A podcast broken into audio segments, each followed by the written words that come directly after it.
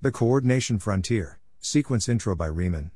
Welcome to the Nonlinear Library, where we use text to speech software to convert the best writing from the rationalist and EA communities into audio. This is The Coordination Frontier, Sequence Intro, published by Raemon on the Less Wrong. Sometimes, groups of humans disagree about what to do. We also sometimes disagree about how to decide what to do. Sometimes we even disagree about how to decide how to decide. Among the philosophically unsophisticated, there is a sad, frustrating way this can play out. People resolve how to decide with yelling, or bloodshed, or, if you're lucky, charismatic leaders assembling coalitions. This can leave lots of value on the table, or actively destroy value. Among the extremely philosophically sophisticated, there are different sad, frustrating ways this can play out. People have very well thought out principles informing their sense of how to coordinate well. But, their principles are not the same, and they don't have good meta principles on when how to compromise. They spend hours, or years, arguing about how to decide. Or they burn a lot of energy in conflict. Or they end up walking away from what could have been a good deal, if only people were a bit better at communicating. I've gone through multiple iterations on this sequence intro, some optimistic, some pessimistic.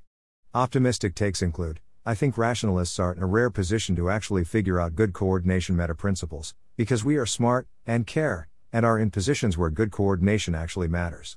This is exciting, because coordination is basically the most important thing, citation needed. Anyone with a shot at pushing humanity's coordination theory and capacity forward should do that. Pessimistic takes include, geez Louise, rationalists are all philosophical contrarians with weird, extreme, self architected psychology who are a pain to work with, as well as actually, the most important facets of coordination to improve are maybe more like slightly better markets than like figuring out how to help oddly specific rationalists get along. I started writing this post several years ago because I was annoyed at, like, six particular people, many of them smarter and more competent than me, many of whom were explicitly interested in coordination theory, who nonetheless seemed to despair at coordinating with rationalists in particular, including each other. The post grew into a sequence. The sequence grew into a sprawling research project.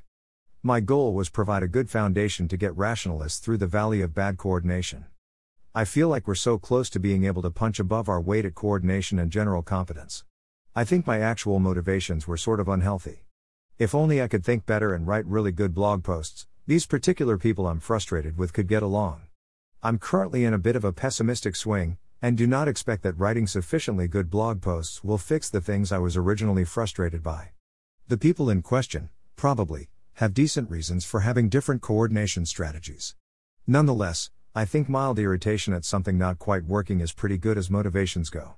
I've spent the past few years trying to reconcile the weirdly specific APIs of different rationalists who each were trying to solve pretty real problems, and who had developed rich, complex worldviews along the way that point towards something important. I feel like I can almost taste the center of some deeper set of principles that unite them. Since getting invested in this, I've come to suspect if you want to succeed at coordination, incremental improvements on things like markets is more promising than reconcile weird rationalist APIs. But, frustration with weird rationalist APIs was the thing that got me on this path, and I think I'm just going to see that through to the end. So, here is this sequence, and here is what the deal is Deep Inside Views. And the Coordination Frontier. A common strength of rationalists is having deep inside view models. Rich, gears based inside views are often a source of insight, but are hard to communicate about because they are many inferential steps away from common knowledge. Normally, that's kinda fine. If you're not specifically building a product together, it's okay if you mostly go off in different directions, think hard to explain thoughts, and only occasionally try to distill your thoughts down into something the median less wronger can understand. But it's trickier when your rich, nuanced worldview is specifically about coordinating with other people.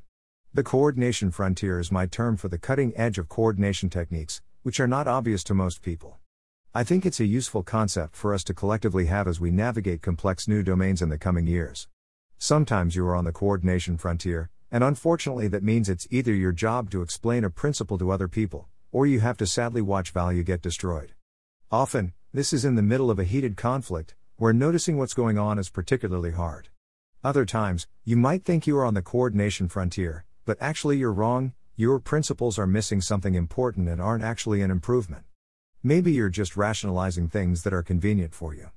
Sometimes, Alice and Bob disagree on principles, but are importantly both somewhat right and would benefit from somehow integrating their different principles into a coherent decision framework. When you are trying to innovate along the coordination frontier, there aren't purely right or wrong answers. There are different things you can optimize for. But, I think there are righter and wronger answers.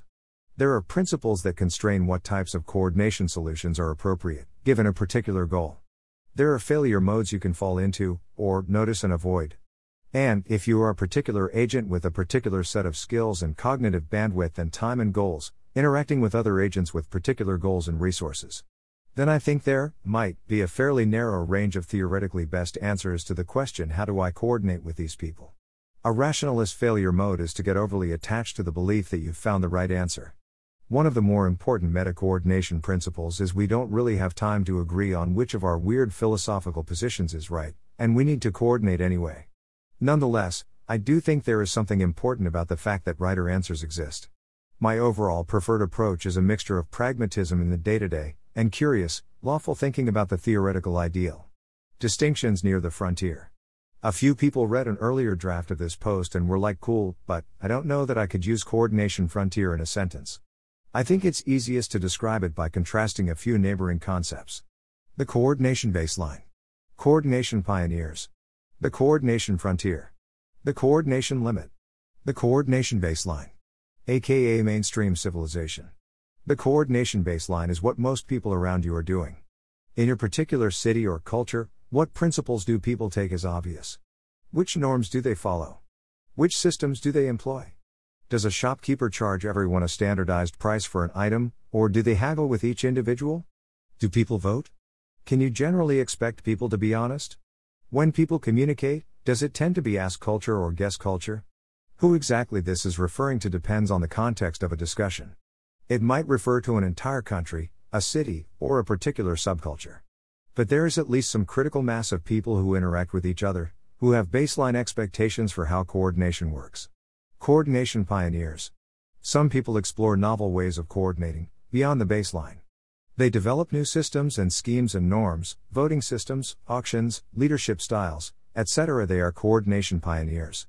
Sometimes they are solving fully novel problems that have never been solved before, such as inventing a completely new voting system. Sometimes they are following the footsteps of others who have already blazed a trail.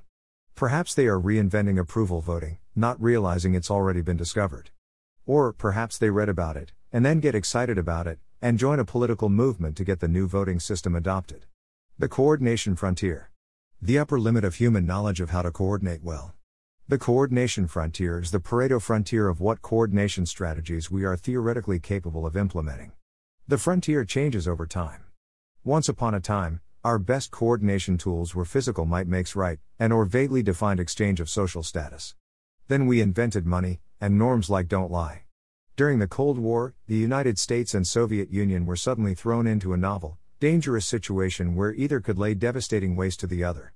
Game theorists like Thomas Schelling had to develop strategies that incorporated the possibility of mutually assured destruction, where in some ways it was better if both sides had the ability to reliably, inevitably counterattack. Most people in the world probably didn't understand the principles underlying MAD at the time, but, somewhere in the world were people who did.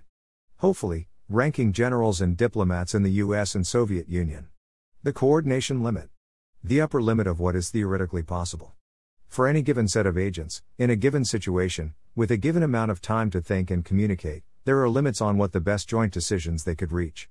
The coordination limit is the theoretical upper bound of how much value they could jointly optimize for. There will be different points along a curve, optimizing for different things. There might be multiple right answers, for any given optimization target. But I think the set of options for perfectish play are relatively constrained. I think it's useful to track separately what would end fully informed agents do, if they are perfectly skilled at communicating and decision making, as well as given a set of agents who aren't fully knowledgeable of coordination theory, with limited communication or decision making skills and some muddled history of interaction. What is the space of possible optimization targets they can hit given their starting point? Where is this going? The thing I am excited about is pushing the coordination frontier forward, towards the limit. This sequence covers a mixture of meta coordination principles and object level coordination tools. As I post this, I haven't finished the sequence, nor have I settled on the single most important takeaways. But here are my current guesses for where this is going. Most of the value of coordination experimentation lies in the future. Locally, novel coordination usually costs more than it gains. This has implications on what to optimize for when you're experimenting. Optimize for long term learning, and for building up coordination bubbles where you'll get to continue reaping the benefits. Complex coordination requires some combination of shared understanding and skills, or, simplifying UI. Misjudging inferential distance, and failing to model theory of mind properly, are particularly common failure modes. People are usually not coordinating based on the same principles as you. This is more true the more you've thought about your principles. Adjust your expectations accordingly. Lack of reliable reputation systems is a major bottleneck, at multiple scales. Open problem number one. Another bottleneck is ability to quickly converge on coordination frame. This is tricky because which coordination frame we use is a negotiation, often with winners and losers. But I think rationalists often spend more time negotiating over coordination frame that it's worth. Open problem number two. Coordination is very important during a crisis, but it's hard to apply new principles or depend on particular skills during high stakes crises.